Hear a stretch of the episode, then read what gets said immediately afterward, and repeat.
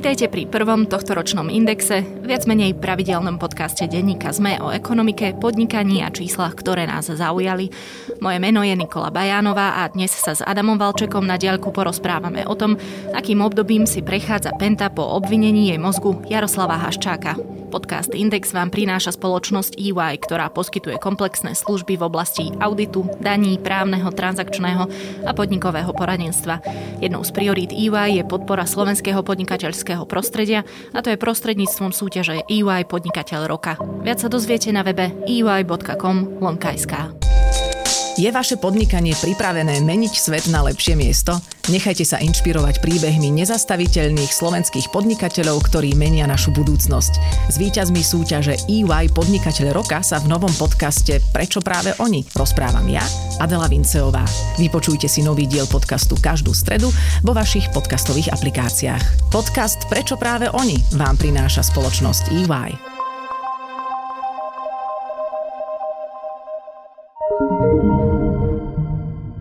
Aj keď Jaroslava Haščáka obvineného z podplácania a legalizácie príjmu stresnej činnosti pred týždňom prepustili z väzby, do čela Penty sa nevracia. Jeho pozíciu ešte v decembri po zadržaní prevzal spolumajiteľ skupiny Ian Child. Šéf-redaktor magazínu Index a náš posledný minuloročný host Braňo Benčat opísal Haščákov odchod takto. Udialo sa to chladnokrvne pragmaticky, podobne excelovský ako Penta pristupuje k svojim biznisom až v poslednom možnom momente.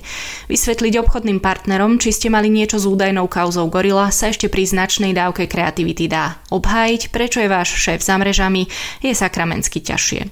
Ešte predtým, než položím prvú otázku Adamovi, pripomeniem, že menšinový podiel Penty vo vydavateľstve Petit Press nemá žiaden vplyv na redakčný obsah. No a teda tá prvá otázka je, Adam, či sa na to pozeráš vlastne tak, ako sa na to pozerá Bráňo? V zásade áno, dá sa s tým e, súhlasiť. S tým rozdielom alebo s tým dodatkom, že teda ja si myslím, že na ten scenár prípadného odchodu Jaroslava Haščáka z výkonných funkcií bola viac menej Penta e, dlhšie pripravovaná alebo zmierovaná s touto možnosťou čo v zásade e, potvrdzuje aj, aj, aj to, čo si citovala, že s akou, e, nechcem použiť slovo chladnokrvnosť, ale proste s akou rýchlosťou a razanciou sa to zrealizovalo. Aj keď je Penta naozaj takmer na dennom pretrase, urobme si tú povinnú jazdu a prosím povedz niečo viac o jej podnikaní. Pokiaľ ide o samotnú investičnú skupinu, tak má aktíva za cca 11 miliard eur celej strednej Európe, alebo teda v celom jej portfóliu zamestnáva zhruba 45 tisíc ľudí. Na Slovensku uh, sa tak vedie taká filozofická debata, že či je alebo nie je najväčším zamestnávateľom, lebo ona nie je jednotlivým najväčším zamestnávateľom, tým sú same, samozrejme známe firmy ako Volkswagen, US Steel, Tesco, Lidl a tak ďalej ale teda Penta veľmi rada prizvukuje, že ona je najväčším zamestnávateľom, keďže v jej portfóliových firmách, keď sa to spočíta, pracuje na Slovensku, myslím, že dúfam, že mám správny údaj, si pamätám, okolo 20 tisíc ľudí. No a tá história Penty je taká sa vyvíjala nejak, hej, že oni v 90. rokoch zbohatli na predaji e, investičného fondu BUB kupón, čo je veľmi kontroverzná transakcia, v ktorej dôsledku bolo poškodených niekoľko tisíc e, vkladateľov kuponových. A potom mali takú, ako by som povedal, boli typickým predstaviteľom v tom čase takých e, investičných nájazdníkov. Zameriavali sa napríklad aj na korporátne spory a vymáhanie, vymáhanie takých e, pohľadávok, ktorých možno nikto iný nezaujal, v ktorých sa oni cítili právne silní a na tom zarábali. Až sa z nich stal to, čo je z nich dnes, tzv. inštitucionálny investor. Stále sa o Pente hovorí ako finančnej skupine, ale dneska už napríklad v zdravotníctve tzv. inštitucionálnym investorom, čiže investorom, ktorý sa nepozerá až tak na profitabilitu, samozrejme je stále relevantná, ale pozerá sa ako keby aj na nejaký dlhodobý plán, chce v tom sektore pôsobiť e, dlhodobo, zhromažďuje si o danom sektore systematické know-how a nie je to len nejaký taký krátkodobý úlet. Tomu sa prispôsobuje aj investičné portfólio Penty. Dneska sa z toho ako keby dominantnú, dominantnú časť má aj to, to zdravotníctvo, to patrí medzi silné vetvy investičné Penty. Potom je tam priemysel, napríklad e, hlinikáre na Slovensku, výrobca ložisk v Nemecku, potravinárstvo, ktoré, ktoré reprezentuje napríklad Mekom, alebo teda meso, spracujúci priemysel, ktorý však teraz Penta predáva. E, retail, v retaili má Penta polský Empik, a na Slovensku Borimol, nákupné centrum Borimol. Potom veľmi silná, silná je Penta v real estate alebo teda v developmente. Známe sú napríklad Skypark v Bratislave. Veľmi zaujímavú architektonický, uh, architektonický projekt majú aj v Prahe napríklad a tak podobne dalo by sa, dalo by sa pokračovať. Akože na Pente je e, najzaujímavejší naozaj ten jej vývoj od toho, toho spôsobu, ako zbohatli, čomu sa v minulosti venovali, až po to, že ako sa vlastne upokojili, tak povediac. V čase zadržania Haščáka a vlastne aj po ňom sa ich biznis správal, dá sa povedať, pomerne neotrasene. A bolo to napriek jeho zadržaniu a obvineniu, alebo vďaka tomu? Asi veľa pozorovateľov so mňou nemusí súhlasiť, ale to, že Penta v zásade bez väčších ekonomických škôd prežila to zadržanie a najmä ten teatrálny zásah v Pente, lebo aj ten, ten predstavuje veľké reputačné riziko. Predstavme si napríklad situáciu, že by do Deutsche Bank alebo do Tatra banky alebo do nejakej významnej ekonomickej spoločnosti vrazila 50 kukláčov. Bez ohľadu na dôvodnosť toho, že, že už len dve, vizuálne, keď si toto vizualizujeme, tak je to veľ, veľký reputačný problém. A ja si myslím, že to, ako to prežila, je dôsledkom aj toho, aké rozhodnutia Jaroslav Haščák ako jeden z kľúčových spolumajiteľov Penty v minulosti prijal. Ja si myslím, že sa na to pripravoval na takúto možnosť, že môže byť zadržaný. Myslím si, že sa pripravoval aj na možnosť, že môže byť obvinený. Viac menej si myslím, že to súvisí aj s tým, že sa objavila nahrávka Gorily. Zároveň si však myslím, že nečakal že sa to stane za tento skutok, čiže za údajné obchodovanie s nahrávkou Gorila nemyslím si, nemyslím si, že aj očakával, že to bolo prekvapujúce v zásade pre neho ten zásah v Pente. Napriek tomu predpokladám, e, že a potvrdzuje to v zásade aj tá razancia, o ktorej sme sa rozprávali, ako keby že už boli rozdelené úlohy v tej pente, tak povediac. Že každý vedel, e, ako sa má chovať v prípade, že táto situácia nastane to znamená, že v podstate v priebehu jednotiek hodín prevzal uh, líderstvo Penty Ian Child. V priebehu nasledujúcich hodín po tomto akte v zásade part, kľúčoví partneri a predstaviteľa Penty uh, komunikovali s kľúčovými veriteľmi, najmä bankami a držiteľmi dlhopisov, uh, takých tých veľkých inštitucionálnych, čo v zásade vyústilo do toho, že e, vidíme to aj na tých číslach, ktoré Penta komunikuje, že rozhodnutia bank, ktoré sa udiali vlastne v tých chvíľach po tom zadržaní, nejak e, neboli ovplyvnené tým samotným aktom zadržania. To znamená, že úvery, ktoré Penta načerpa, mala načerpať v danom čase, aj načerpala a uvidíme vlastne, aký to bude mať vplyv e, v nasledujúcich týždňoch, kedy má dôjsť v zásade k vyplateniu nejakých dlhopisov, ktoré Penta má, ale tam sa nedá nemožno logicky očakávať žiadne negatívne vplyvy, pretože Penta je svoju zadlženosť drží na myslím, že úrovni okolo 30%. My sme sa tu v minulých epizódach bavili napríklad o Arke Capital, ktorá je zadl, ako keby, že overzadlžená, že, že má vyšší dlh ako hodnotu svojho majetku. Penta naopak, aj keby musela zo dňa na deň vyplatiť všetky svoje dlhy, tak stále ostane zhruba 70%, 70% jej aktív zhruba zostane nedotknutých. Opýtam sa to ešte inak. A ak teda decembrové udalosti Pente až tak neublížili vo svetle toho, čo sme si povedali, môže to byť tým, že ona naozaj nemá od zverejnenia gorily dobré meno a naučila sa plávať v tom tzv. bad PR? Áno, aj nie je jednoduchá odpoveď priamo si nemyslím, že je dôvodom to, že prečo to nimi nezatriaslo to, že majú nejaké zlé meno, pretože uh, ono to vyznie možno cynicky, možno necitlivo, ale keď ste uh, skupina s aktívami 11 miliard eur a rokujete s bankami, tak ich v zásade akože zaujíma do nejakej miery v tzv. KYC procedúre, teda nejakej procedúre pravidiel proti praniu špinavých peňazí, že či ste, z čoho ste podozriví, či ste vyšetrovaní a podobne. Ale tie banky sa na to pozerajú veľmi chladnokrvne, racionálne a cez čísla. Ich zaujíma výsledky vašich projektov a pokiaľ tie projekty ako keby majú výsledky, sú efektívne, sú zmysluplné, zarábajú peniaze, tak ich v zásade až tak nezaujíma to stíhanie pretože e, aj banky sa na to pozerajú tak, ako by sme sa na to mali asi pozerať my všetci, e, ale rozumiem, že v spoločnosti spoločnosť to rozdieluje, že, že tí manažery sú nevinní, pokiaľ sa nepreukáže e, opak. Ale zároveň podľa mňa, v čom je tá tvoja poznámka pravdivá, je, že Penta už je 10 rokov vycvičená tou gorilou, tým zverejnením. To znamená, že je jasné, že už len to zverejnenie gorily v roku 2010 alebo teda v roku 2011 malo impact na Pentu v tom, že musela sa začať spovedať obchodným partnerom a veriteľom a vysvetľovať tú kauzu.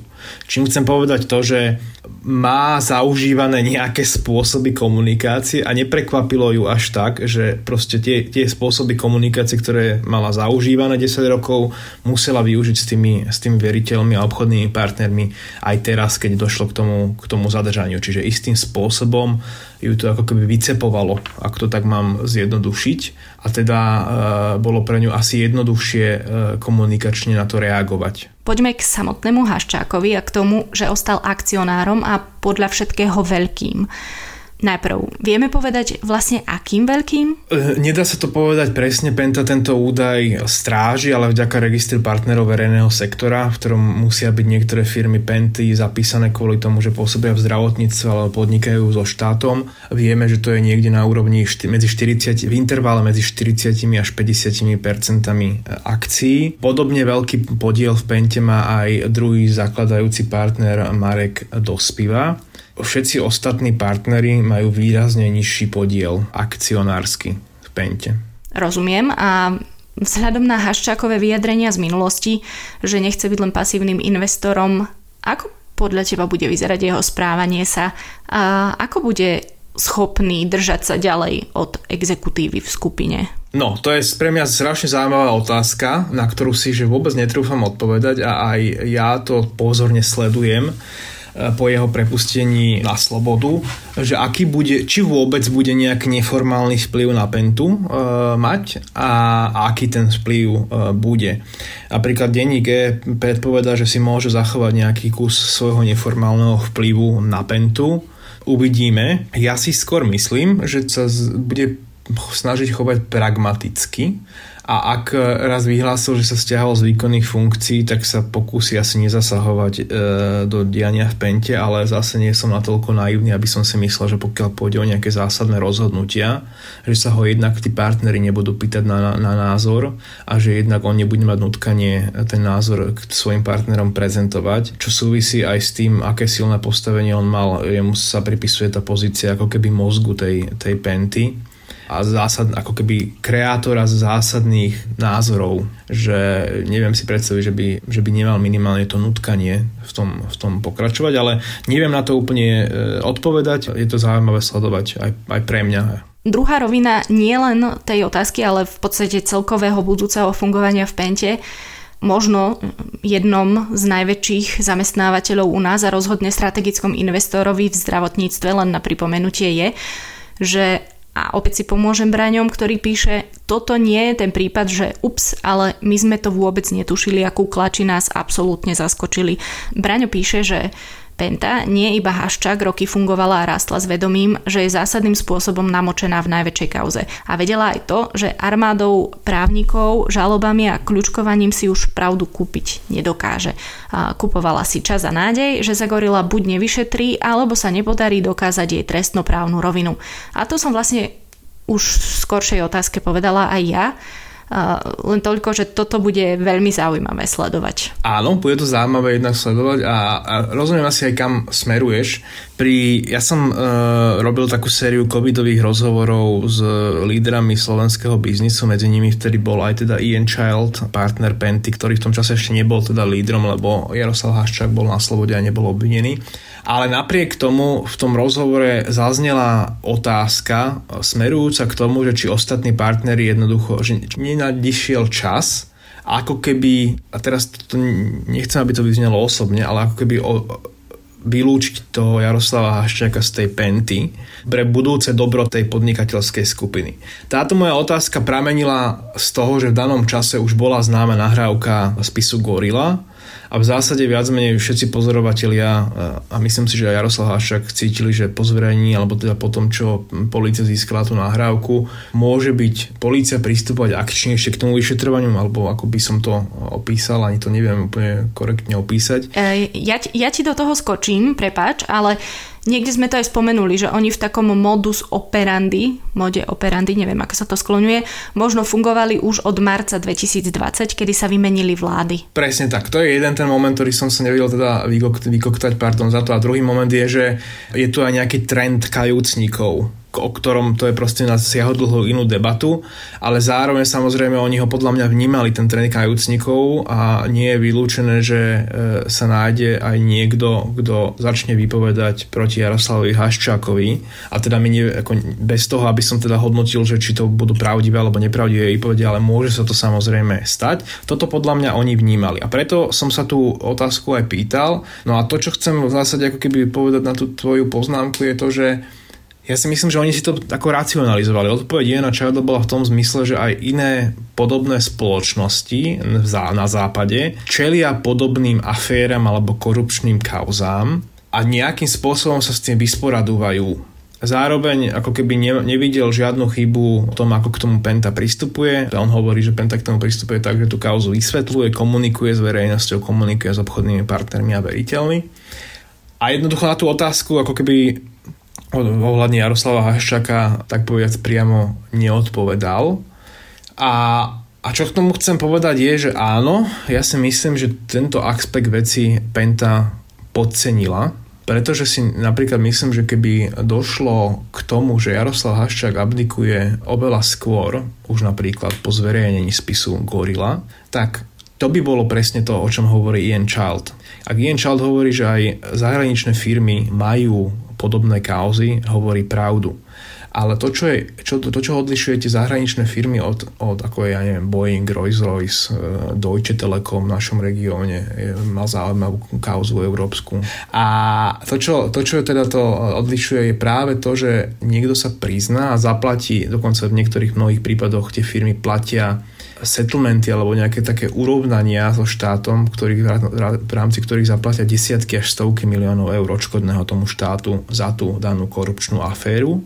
Niekedy výmenou za to, že sa k nej priznajú, inokedy výmenou za to, že to vyšetrovanie sa zastaví a nikto sa k ničomu neprizná, ale už len vlastne tým zaplatením toho odškodného sa prejavuje tá ako keby tá lútosť alebo to pokánie. Hej. Čiže toto samotné tento akt pokánia alebo akt lútosti prišiel v čase, keď bol Jaroslav Haščák zadržaný, čo už ani mož, nemožno z pohľadu mnohých pozorovateľov vnímať ako nejaký akt pokánia, alebo išlo skoro o akt nevyhnutnosti. Ak by tento akt, či už prišiel dostatočne skoro alebo nie, chceli stvrdiť, napríklad vyplatením Haščáka, to by vyzeralo ako? Tak to rozdelím to, že v dobrých časoch, teda v časoch predtým, ako bolo Jaroslav Haščák obvinený, zadržaný a uväznený, na to bolo treba dve strany. To znamená, že Jaroslav Haščák by s takým vyplatením musel súhlasiť a on sa nikdy netajil tým, že sa vníma tú svoju úlohu ako človeka, ktorý sa aktívne podiela na tom podnikaní.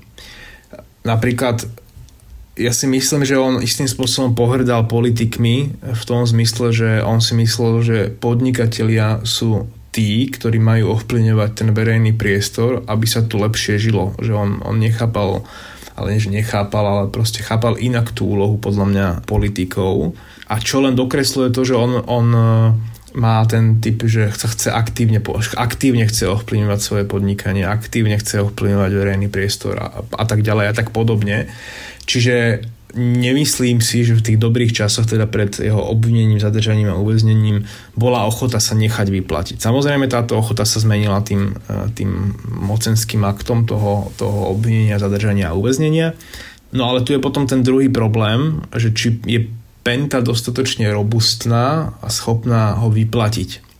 V minulosti e, vyplácala ako posledného partnera vyplácala Martina Kušíka. Išlo, odhaduje sa na trhu, že išlo asi o 400 miliónov eur. E, Martin Kušík mal však menšinový podiel. A, a bolo to tomu, dávno. bolo to dávno, ale napriek tomu, že išlo len, a to len je v úvodzovkách veľkých, len o 400 miliónov eur, tak to trvalo Pente viac rokov ho vyplatiť a malo to nejaký vplyv proste na ňu, hej, na, na to, ako musela plánovať cash a jednotlivé investície a tak podobne. Podiel Jaroslava Haščáka je násobne väčší, keď sa pozrieme na to, ako jeho bohatstvo odhaduje časopis Forbes, tak je to myslím, že 1,1 miliardy eur. Preto spomínam Forbes, lebo jeho metodika vychádza práve z toho, že ak by sa ten uh, miliardár niekedy rozhodol svoje, svoje, svoje podnikanie predať, tak aký, aký cash by za neho dostal. Ja si napríklad osobne myslím, že uh, hodnota Haščakovho podielu je ešte, ešte vyššia, ako odhaduje Forbes. Ja predpokladám, že to bude niekde v intervale medzi 1 a 2 miliardami eur a nemyslím si, že jednak je, pen, že je Penta schopná ho v nejakej ako keby e, rozumnej dobe vyplatiť takouto sumou. Skôr sa prikláňam k tým názorom, myslím, že zazneli v, tiež v denníku E, že by musel do Penty vstúpiť nejaký iný investor, iný partner, ktorý by tam doniesol cash, z ktorého sa Haščák vyplatí. Len problém, nie že problém, ale ako keby takáto transakcia, takáto veľká transakcia, to sa nedá pripraviť, že e, za týždeň, za mesiac. Hej. Takáto veľká transakcia môže trvať, e, už len jej príprava môže trvať mesiace a jej e, realizácia e, aj 12 a viac mesiacov. Konec koncov môžeme si predstaviť podobne veľká transakcia, e, alebo teda radu v jednotkách, nižších jednotkách miliard eur bola, keď Peter Kellner, skupina PPF, kupovala mediálnu skupinu CME, ktorá zahrňa aj televízu Markiza alebo televízu Nova, tak to tiež trvalo, no v podstate to trvá už teraz, to je rok, ak sa nemýlim, a teraz sa to podarilo sfinalizovať, alebo proste 10 mesiacov, alebo tak nejak. A tomu tým 10 mesiacom ešte predchádzal ten, ten proces hľadania toho, toho kupca, nejaký tender na to aktívum. Tá záverečná otázka je, Adam, že ako my si tu neukazujeme, ako sa úspešná finančná skupina zbavuje národnej kauzy obludných rozmerov a ako sa jej to krásne darí, to nie je teda pointa. A, ale vlastne, aby sme trochu viac pochopili a nasvietili to, čo čakať od Penty v budúcnosti. Ak to máme zhrnúť, dokáže Penta žiť bez Haščaka a Haščak bez Penty? Na to neviem odpovedať. A myslím si, že na to nevie odpovedať podľa mňa nikto ako úprimne si myslím, že ak, ak by sme sa naozaj rozprávali aj s Pentou úprimne, že podľa mňa ani oni asi nebudú vedieť e, odpovedať, že ako, ak, ako to bude vyzerať bez Jaroslava Haščaka. Naozaj e, je to ako dobrá otázka. Aj preto, že my nevieme, ako, ako, ako by som to povedal, čo sa stane v tom verejnom priestore, ako sa bude meniť názor na Pentu vo verejnom priestore a či sa vôbec bude meniť názor na, na Pentu vo verejnom priestore a tak podobne. Ja rád hovorím o, o jeden príklad, že ani uh, Rockefellerovi, ktorý zbohatol v Amerike na veľmi dravom, neetickom a nelegálnom obchode s ropou, nakoniec bol označený aj súdmi za nelegálny, sa nepodarilo svoju reputáciu e, napraviť si za, za svoj vlastný život. A preto mám rád Rockefellera, lebo v kontexte s Pentou, lebo aj Rockefeller si nakoniec začal svoju reputáciu naprávať investíciami v zdravotníctve. Je to podobný prípad ako Jaroslav Hašek, pre ktorého tiež srdcovou témou bolo, bolo zdravotníctvo. Tá odpoveď na tvoju otázku môže trvať jednoducho 10 ročia. Toľko Adam Valček, investigatívny reportér denníka ZME. Ďakujem. Ponovom by som vám chcela prinášať aj tipy na zaujímavé čítanie a počúvanie. Teraz to bude text z New York Times o tom, že asi 20% všetkých bitcoinov v hodnote aktuálne 140 miliard dolárov sú dosť možno nedostupné, navždy stratené, pretože ich držiteľia si nepamätajú heslo k svojej elektronickej peňaženke. Jedným takým je aj nemecký programátor Stefan Thomas, žijúci v San Francisku, ktorému ostávajú dva posledné pokusy na uhadnutie hesla k asi 220 miliónom dolárov. Link pripájam k popisu tejto epizódy. Podcast Index vám prináša spoločnosť EY, ktorá poskytuje komplexné služby v oblasti auditu, daní, právneho, transakčného a podnikového poradenstva. Jednou z priorít EY je podpora slovenského podnikateľského prostredia a to je prostredníctvom súťaže EY Podnikateľ roka. Viac sa dozviete na webe ey.com lomka.sk.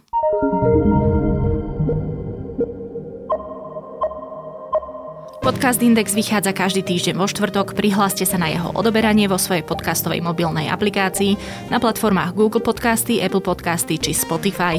Všetky diely, ako aj odkazy na témy, o ktorých hovoríme, nájdete na zme.sk lomka index. Ak sa vám podcast páči, môžete ho ohodnotiť. Ak nám chcete poslať pripomienku, pridajte sa na Facebooku do podcastového klubu Denníka Zme alebo mi napíšte mail na nikola.bajanová zavináč zme.sk alebo index zavináč zme.sk. Príbehy pre tých, ktorí menia svet. Vypočujte si podcast Prečo práve oni od spoločnosti EY.